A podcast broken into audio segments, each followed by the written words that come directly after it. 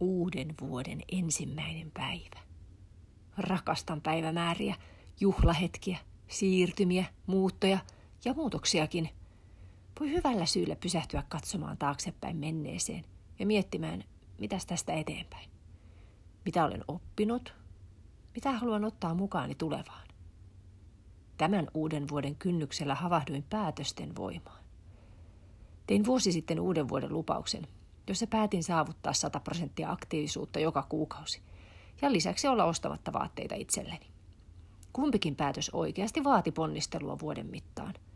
Monta kertaa kirpparihumauskierroksella jouduin jättämään ihanan tunikan tai urheilupaidan rekkiin. Hummauskaverini voi huokailuni todistaa. Liikuntaaktiivisuuden saavuttaminen vaati ainakin useammassa kuussa kuukauden viimeisenä päivänä kunnon sykkeen nostatustreenin. Viimeisessä kuussa, joulukuussa, aktiivisuutta oli pakko nostaa monen lenkin verran neljänä viimeisenä päivänä, kun alkukuu oli mennyt liian rennosti.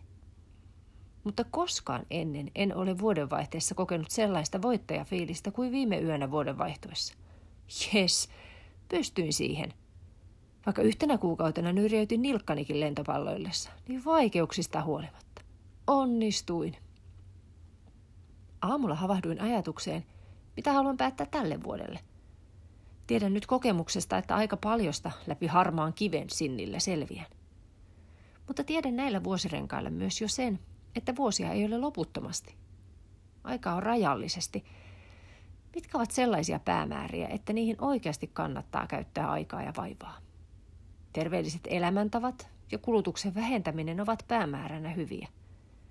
Laajemminkin ajateltuna niillä voi vaikuttaa omaan ja maapallon elämänlaatuun tulevaisuuteen asti. Mennyt vuosi on opettanut varmasti koko ihmiskunnalle sen, että asiat eivät kuitenkaan loppupeleissä ole meidän päätöksiemme varassa. Vaikka kuinka suunnittelisimme, hallitsisimme ja varautuisimme, voi tulla muuttuja, joka sekoittaa koko pakan.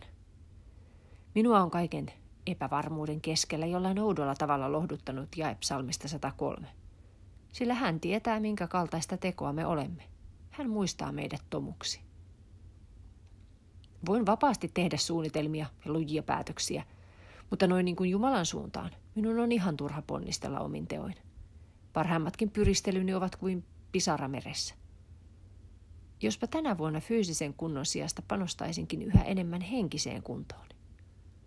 Ja niin paradoksaalista kuin se onkin, se paranee sillä, mitä vähemmän itseäni ajattelen. Käännän katseeni itsestäni Jumalan valtakunnan näkymättömään todellisuuteen. Mitä Jumala haluaa pyhän henkensä kautta minussa tänä vuonna tehdä? Mitä on hänen toivomansa työnsä minun kauttani? Se avaa ihan uuden näköalan uuteen vuoteen. Olla Jumalan työpöydällä kasvatettavana lapsenaan, mutta kuitenkin samalla työtoverinaan kertomassa valtakunnastaan – ja viemässä rakkautta eteenpäin. Muistuttaa siitä, että on olemassa jotain enemmän kuin nämä mitattavat prosentit ja kulutettavat sentit. On olemassa taivas, rauhan valtakunta, josta voimme saada maistiaisia jo tässä ajassa.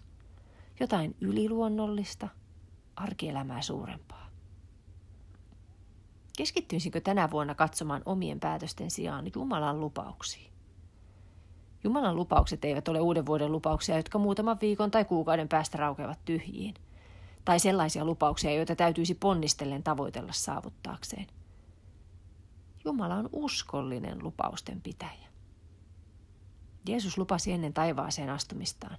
Ja katso, minä olen teidän kanssanne joka päivä maailman loppuun asti.